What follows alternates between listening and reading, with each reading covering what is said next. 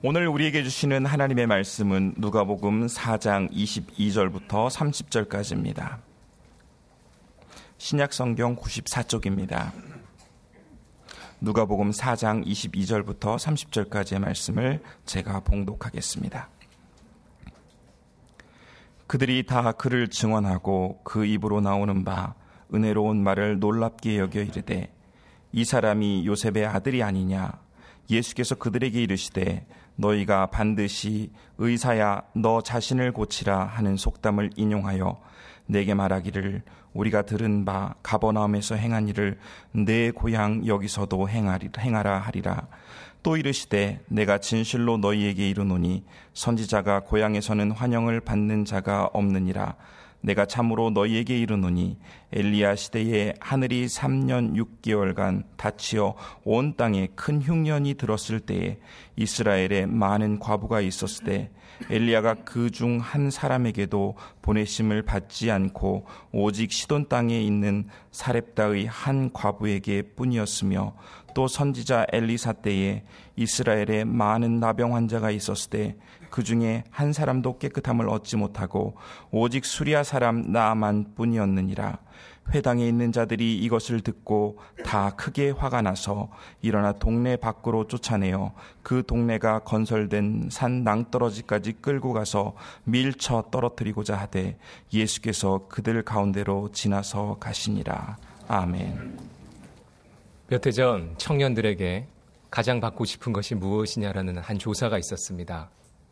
좋은 직장, 높은 연봉, 좋은 배우자, 그리고 좋은 차와 좋은 집을 예상했었는데 청년들의 답변은 예상 외였습니다. 그들은 감동을 받고 싶다 이야기했습니다. 감동을 받고 싶다는 건 다른 말로 존중을 받고 싶다 일 것입니다. 어디 청년들만 존중받고 싶습니까? 이 땅에 모든 호흡이 있는 것들마다 존중받고 싶어 합니다. 우리에게는 누군가를 존중하고 또 존중받고 싶은 욕구가 있습니다. 저는 삼남매의 아빠입니다. 첫째 아이가 최근에 글을 익혀서 둘째 동생 생일날 생일 카드를 한글 솜씨를 뽐내어 삐뚤빼뚤하게 카드를 작성했습니다. 그 카드의 내용이 이렇습니다. 동생아, 오빠 말 잘 들어줘서 고마워. 동생 생일 축하 메시지로는 다소 부족함이 있지만 자신의 말을 잘 들어준 동생에게 고마운 마음을 담아서 표현한 것입니다. 그 카드를 받고 동생은 대단히 기뻐했습니다. 아직 그를 모르는 까닭입니다. 어린아이도 청소년도, 청년도, 장년도, 중년도, 노년도 이 땅에서 모두 존중받고 싶어 합니다. 존중받을 때 우리의 인생은 비로소 가치로워지고 의미를 발견하게 됩니다. 그래서 많은 사람들은 존중받기 위해서 아침부터 저녁까지 그렇게 부산스럽게 얼마나 많은 노력들을 하고 있는지 모르겠습니다. 우리는 누가복음을 살펴보고 있습니다. 누가복음이 기록된 목적에 대해 누가복음 1장 1절부터 4절은 밝혀주고 있습니다. 우리 중에 이루어진 사실에 대하여 처음부터 목격자와 말씀의 일꾼된 자들이 전하여 준 그대로 내력을 저술하려고 붓을 든 사람이 많은지라 그 모든 일을 근원부터 자세히 미루어 살핀 나도 데오빌로 가카에게 차례대로 써 보내는 것이 좋은 줄 알았노니 이는 가카가 알고 있는 바를 더 확실하게 하려 함이로라. 누가복음이 쓰인 당시에 예수 그리스도에 대한 생애에 대한 글과 또 이야기들이 범람하고 있었습니다. 이에 누가는 각 내용의 진위를 따져서 내용을 정리하여 이방 그리스도인이며 로마 고위관직으로 여겨지는 데오빌로 가카에게 그것을 보내었습니다. 유대 관습과 문화에 익숙하지 않은 이방인을 위해서 쓰여진 글이기에 시대와 문화가 다른 오늘을 살아가는 우리에게도 누가복음은 대단히 큰 의미를 가지게 됩니다. 누가복음은 타 복음서에서는 생략되거나 축약되어 있는 예수님의 수태고지와 예수님의 유년 시절 그리고 예수님의 오실 길을 예비했던 세례 요한의 탄생과 그의 생애에 대해서도 기록하고 있고 또한 상향식으로 하나님께 연결되어 있는 예수님의 족보도 다루고 있습니다. 누가복음은 전체 24장 중에 무려 3장, 총 170절의 막대한 분량을 할애해서 이 내용들을 다루고 있습니다. 모든 일의 근원부터 다루고자 했었던 누가는 예수님께서 어떤 진공 상태에서 이 역사 가운데 찾아오신 것이 아니라 한치의 오차도 없는 그 하나님의 일하심 속에서 그분의 약속과 성취가 이루어진 것이 메시아 예수 그리스도임을 증명하고 있는 것입니다. 사복음서의 주석격인 요한복음 1장 14절에는 예수 그리스도에 대해서 다음과 같이 증언합니다. 말씀이 육신이 되어 우리 가운데 거하심에 우리가 그의 영광을 보니 아버지의 독생자의 영광이요 은혜와 진리가 충만하더라. 하나님의 말씀 자체 로고스이신 예수님께서 성육신 하시어 이스라엘 백성 가운데 그 빈민촌 나사렛에 이방의 갈릴리라고 불렸던 종교의 변두리에 조용히 자신의 때를 기다리면서 묵묵히 삶을 이어오셨습니다. 누가는 타 복음서와는 달리 예수님의 공생의 시작을 그분께서 문턱이 닳도록 다니셨던 회당, 갈릴리 회당에서 시작하는 것으로 묘사하고 있습니다. 굳이 갈릴리, 그것도 회당에서 왜 이 사역을 시작하셨던 것일까요? 지난주에도 다루었지만 갈릴리는 과거 북이스라엘 지방으로서 혼혈 유대인들이 많았습니다. 그 황무지처럼 버려져 있는 땅에 강대국은 수탈을 위해서 많은 유대인들을 강제 이주시켰습니다. 원하지 않던 땅에 붙들린 그들에게 어찌 희망이 있을 수 있겠습니까? 그들은 믿음을 지니고 있어도 하루를 버텨내는 것이 쉽지 않았을 것입니다. 그곳이 갈릴리의 생활이었습니다. 갈릴리는 성도들의 삶과도 대단히 닮아 있습니다. 우리 역시 믿음을 지니고 살고 있지만 우리를 둘러싼 그 환경은 척박합니다. 어떤 희망도 무력하게 만드는 그곳이 현실 속의 갈릴리입니다. 덧붙여 회당은 회당의 유래는 바벨론 포로기 이후입니다. 제사 의식 대안으로 율법의 낭독과 해석, 가르침과 배움이 이루어지던 장소였습니다. 율법 교육과 삶이 어우러졌던 명실공히 유대인들의 삶의 중심이었습니다. 회당은 말씀 중심으로 살아가는 성도들의 삶을 담고 있습니다. 예수님께서는 늘 하시던 대로 이 회당에 들어가셔서 이사야 61장 1절 이하의 말씀을 선언하셨습니다. 가난한 자에게 복음을 전하게 하기 위해 내게 기름을 부으시고 나를 보내사 포로된 자에게 자유를 눈먼 자에게 다시 보게 함을 전파하며 눌린 자를 자유롭게 한다는 그 은혜의 해를 선언하셨습니다. 은혜의 해는 희년입니다. 희년은 레위기 25장에 따르면 모든 것이 자유를 찾는 특별한 해로서 종들도 땅도 휴식과 안식을 찾는 모든 만물이 새로운 창조 질서를 누리는 특별한 해였습니다. 유대인이라면 모두 희년을 알고 있고 희년을 소망하고 희년의 리듬을 따라 살아갔습니다. 모두가 알고 있는 말씀, 삶의 일부가 되었던 그 희년의 선포에 회당 사람들의 반응을 본문 22절이 담고 있습니다. 세 번역으로 읽어드리겠습니다. 사람들은 모두 감탄하고 그의 입에서 나오는 그 은혜로운 말씀에 놀라서 이 사람은 요셉의 아들이 아닌가 하고 말하였다. 사람들은 예수님의 선언에 감탄했습니다. 해당에서 숱한 해석과 율법 낭독을 들었고 율법 강연을 들었음에도 불구하고 그태록 은혜로운 말씀을 들었던 적은 없었습니다. 그도 그럴 것이 예수님은 말씀 자체이시고 예수님께서 약속하셨던 그 말씀이 성취된다고 이야기할 때 그곳에 있는 사람들은 은혜를 받을 수밖에 없었을 것입니다. 희망 없는 갈릴리에 선포된 은혜의 해, 희년의 선포는 그 갈릴리 사람들에게 크나큰 감동을 주었습니다. 그런데 예수님께서 익숙하게 드나들었던 회당이었기 때문에 사람들은 그가 요셉의 아들임을 한눈에 알아보았습니다. 그리고 예수님과 요셉을 연결하여 이야기합니다. 이 사람은 요셉의 아들이 아닌가? 여기서 신학자들이 말하는 어려운 환경 속에서도 잘 자랐다는 칭찬의 의미이거나 비아냥의 반대로 비아냥의 의미로 해석하는 그 공방은 무의미합니다. 중요한 것은 예수님께서 요단강에서 세례를 받으실 때 하늘의 하나님께서 내 사랑하는 아들이라 내가 너를 기뻐하노라 라는 그 하나님의 말씀은 하나님의 말씀을 지키고 보존해야 하는 그 회당 안에서는 지키고 있는 이가 아무도 없었다는 사실입니다. 그들은 그들 눈앞에 그저 자신들과 함께 살았던 덩그러난 예수만 보였습니다. 예수님께서는 그들에게 자유와 눈뜸, 은혜의 해의 본질에 대해서 이야기하십니다. 의사야, 너 자신을 고치라는 유대 속담을 인용하시며 당신들이 나에게 가버나움에서 병자들과 가난한 자를 돌보았던 그 기적을 고향에서도 행하라고 요구할 것이다. 당신들의 말대로 내가 의사의 역할을 할 것이다. 그러나 당신들이 원하는 그러한 처방은 내리지 않을 것이다. 라고 예수님은 선언합니다. 병리적 증상을 치유하는 것은 땜질식 치료입니다. 당장 증세가 완화된다 하더라도 그 병은 반드시 재발하고 맙니다.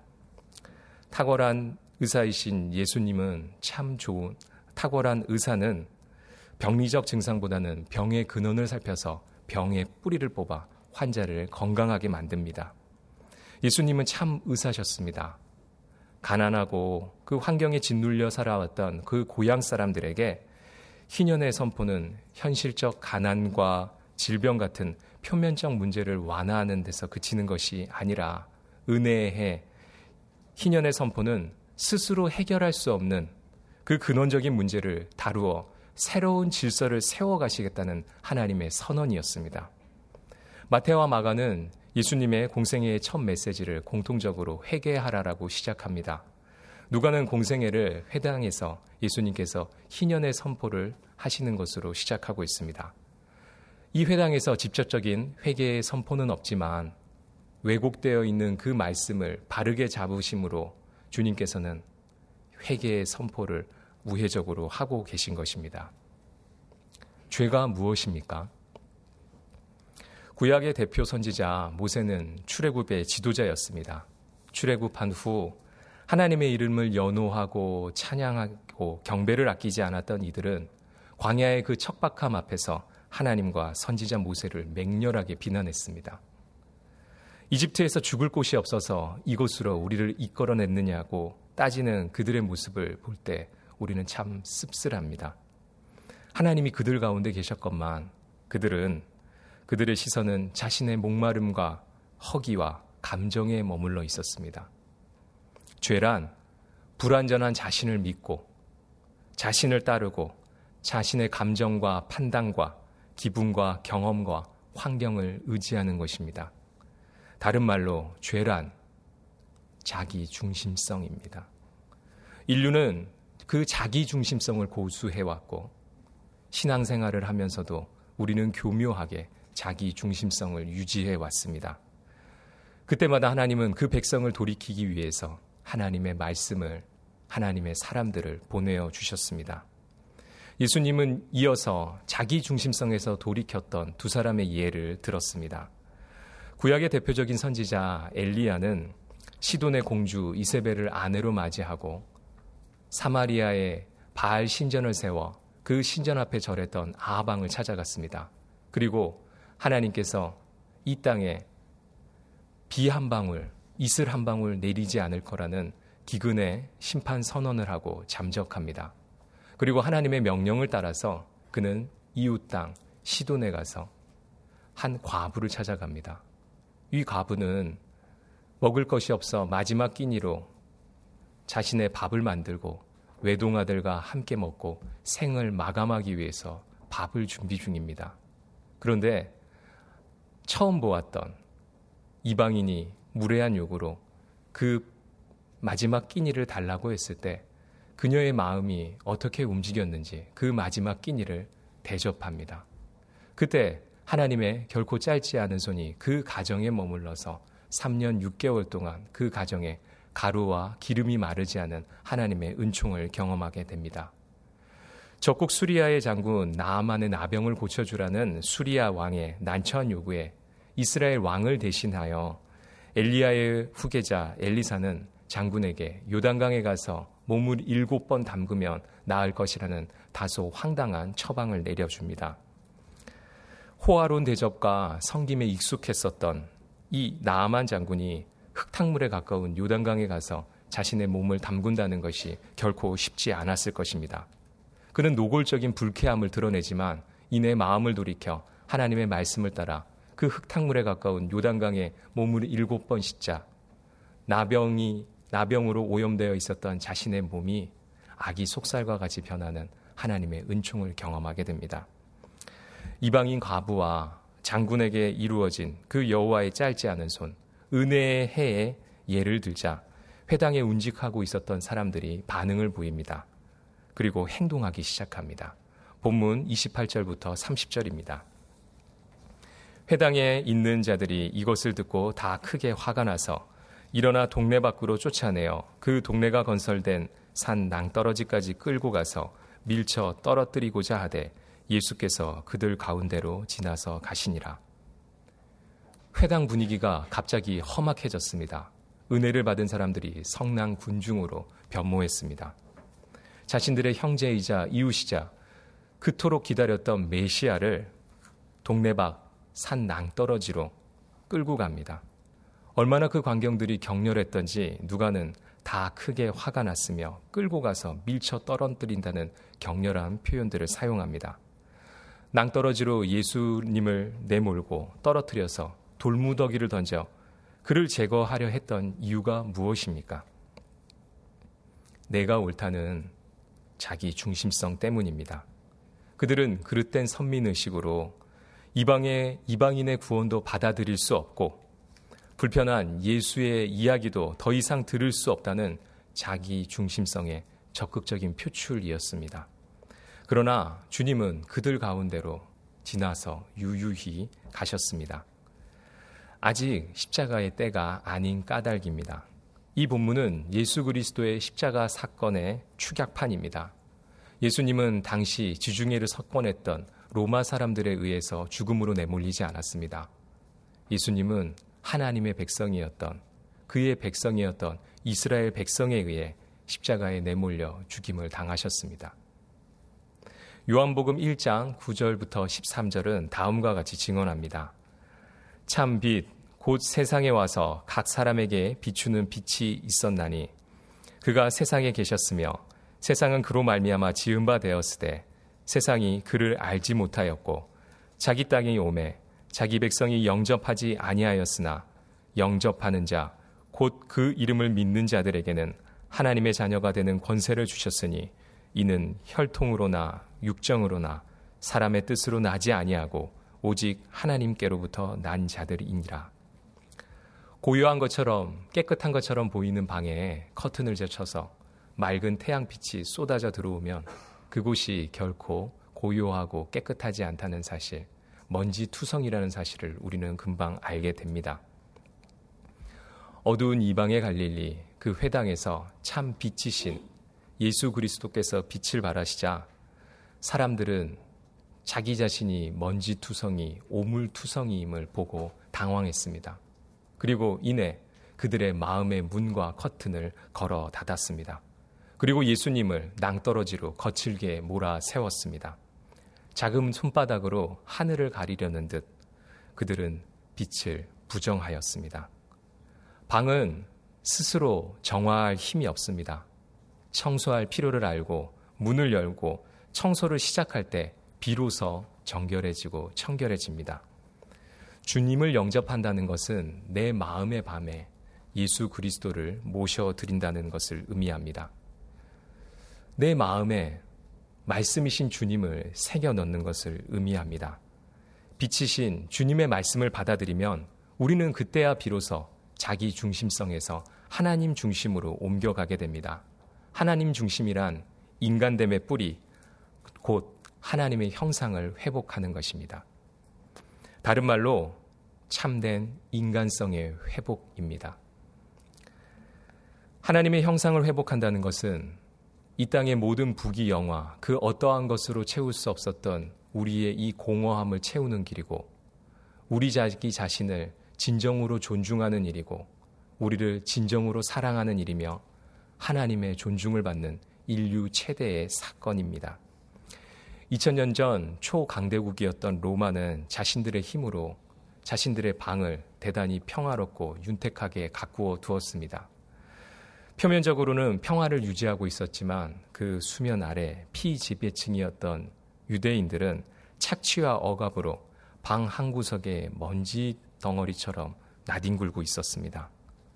어떤 힘으로 평화는 찾아오지 않습니다. 잘 갖추어진 정치, 경제, 사회, 문화, 군사의 어떤 외적 변화로 평화가 주어지지 않습니다. 평화는 오직 존중할 때 주어집니다. 하나님이신 예수님은 하늘 보좌를 버리시고 이 땅 가장 낮은 곳에 임하셨습니다. 그리고 극빈층들과 모든 것이 결여된 채 평생을 사셨습니다. 그렇게 하신 이유는 우리를 존중하기 위함이었습니다.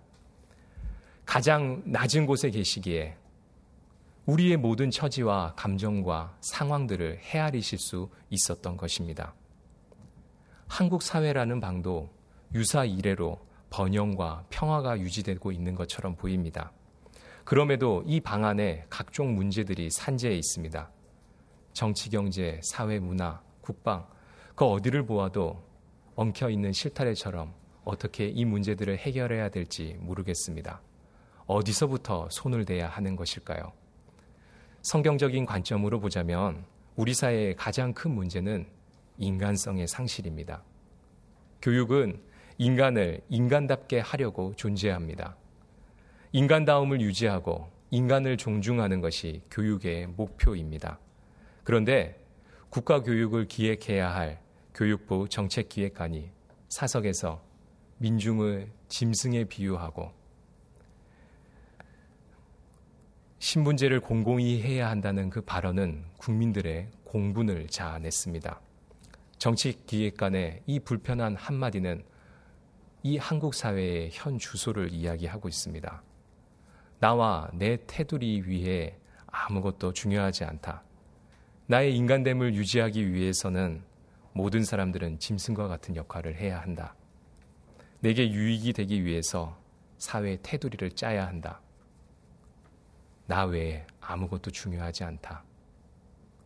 즉, 자기중심성을 강화하기 위해서 타인의 인격과 인간성은 멸시되어도 된다는 정서가 이 한국 사회라는 방에 가득합니다. 연일 뉴스를 장식하고 있는 묻지마 범죄는 인간에 대한 분노와 증오를 보여주는 극단적인 예라고 할 수 있습니다.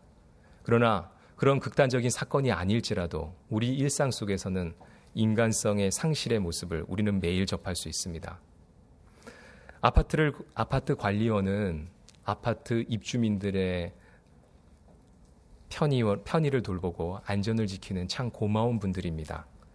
그러나 매스컴을 통해서 그분들의 속알이 그분들을 바라보는 시선들이 마치 계급 사회와 그 봉건사의 종처럼 그분들을 대하는 시선들이 참 적지 않습니다. 미스컴을 통해서 그분들의 소가리의 이야기와 또 모욕감을 찾지 못했던 그 관리원의 자살 소식은 우리의 마음을 참 아프게 했습니다. 주차를 돕는 분들을 마치 자신의 종처럼 부리려는 그 몰지각한 사람들, 돈이면 모든 것이 해결되다고 믿는 사람들, 값비싼 외제차와 호화주택에 살기 때문에 나는 특별 계층이라고 믿는 사람들, 그리고 이를 당연하게 여기고 그들을 동경하는 이 현실은 한국 사회가 깊이 병들었다는 증거입니다. 자기중심적인 인간은 결코 타인을 존중할 수 없습니다. 누가복음의 수신자 데오빌로는 각하라는 호칭이 어색하지 않았습니다. 누가와 데오빌로는 계층이 다른 사람이었기 때문입니다. 그러나 누가복음의 속편이었던 사도행전에서 데오빌로와 누가 사이에는 벽이 허물어졌습니다. 그리고 누가는 데오빌로여라며 그를 친근히 부릅니다. 복음의 빛을 보았던 이 두 사람 사이에 참된 존중이 회복되었던 것입니다. 인간이 인간을 존중하고 서로의 허물을 덮고 특권 의식을 넘어서 낮은 곳을 섬길 수 있게 하는 힘은 오직 복음, 하나님의 말씀으로만 가능합니다. 예수님의 공생애가 그 첫 설교가 회당이었음을 기억하십시오. 말씀의 진리를 파악해도 말씀의 실천이 없는 회당은 종교 사교장에 불과합니다. 교우님, 말씀을 품고 말씀대로 살아가고 계십니까? 성도는 말씀과 친교와 봉사, 이 정삼각형을 통해서 건강한 그리스도인이 된다는 사실을 우리는 새신자반과 설교와 수많은 성경 공부를 통해서 익히 들었고 잘 알고 있습니다. 그렇다면 사랑하는 교우님, 우리 교우님께서는 말씀과 친교와 봉사의 삶을 살아가고 계십니까? 시간이 없기에 여건이 허락되지 않기에 불편하기에 나는 아직 믿음이 그 단계에 이르지 않았기 때문에 과거 봉사를 하다 상처를 받았기 때문에 라는 등 수많은 이유와 핑계들을 들어가며 우리는 하나님의 말씀과 그 하나님의 요청에 눈을 감고 귀를 닫고 있는 것은 아닙니까? 하나님의 말씀을 포기하지 마십시오. 인생을 참되게 존중해 하시는 그 여호와의 팔에 인생을 맡기라는 주님의 초대에 응하십시오. 과부의 목숨과도 같은 마지막 끼니를 요구하신 하나님, 나아만 장군의 목숨과도 같은 마지막 체면을 내려놓기를 원하셨던 그 하나님께서 우리 각자에게 오늘 요구하는 것이 반드시 있을 것입니다. 그때 기억하십시오. 그 요청에 응하는 사람에게는 여호와의 짧지 않은 손이 놀라운 환희와 자유, 하나님의 자녀되는 권세를 선물로 줄 것임을 말입니다. 은혜의 해를 선포하기 위해서 2000년 전 초라한 갈릴리에 그들 가운데 머물르셨던 예수님께서는 오늘 척박한 환경 속에 살아가고 있는 우리 가운데도 머물고 계십니다. 그리고 말씀으로 우리를 새롭게 하길 원하십니다. 그분의 말씀을 품고 하나님 중심으로 살아갈 것인가? 아니면 그분의 말씀을 낭떠러지에 떨어뜨리고 자기 중심성을 지닌 채 살아갈 것인가? 오늘 우리의 결단만이 남았습니다. 기도하시겠습니다. 주님, 주일을 맞아 하나님께 예배하기 위해 이곳에 나왔습니다. 예배하기 위해 왔던 시간을 되돌아봅니다. 급히 나오며 어지럽혀 놓고 나온 나의 방, 나의 차, 인사 한번 건네지 못하고 지나친 수많은 사람을 떠올려 봅니다.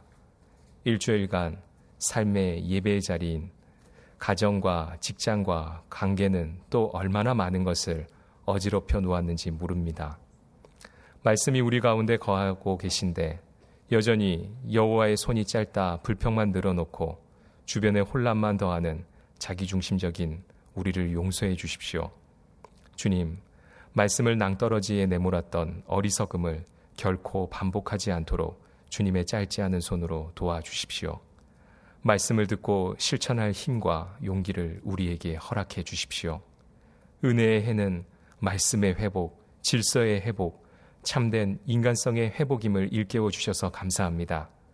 우리 가운데 계시며 십자가에 죽기까지 우리를 존중해 주신 주님의 사랑을 힘입어 하나님 중심, 말씀 중심으로 하나님의 형상, 참 인간성을 회복하게 해 주십시오. 그리하여 주님께서 우리 가운데에서 우리를 존중하셨듯이 우리 역시 많은 이들을 존중하며 하나님의 나라를 가꾸어 가도록 해 주십시오. 예수님의 이름으로 기도드립니다. 아멘.